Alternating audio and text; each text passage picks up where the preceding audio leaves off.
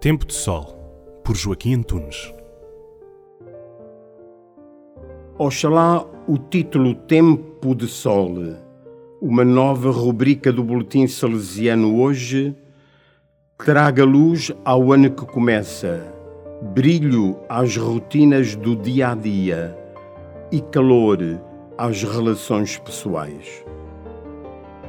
Os grupos Tempo de Sol das décadas 70-90 congregaram jovens das escolas salesianas do Funchal, Lisboa e Estoril, que se reuniam para crescer na fé, assumir com galhardia a vida cristã e testemunhar Cristo vivo.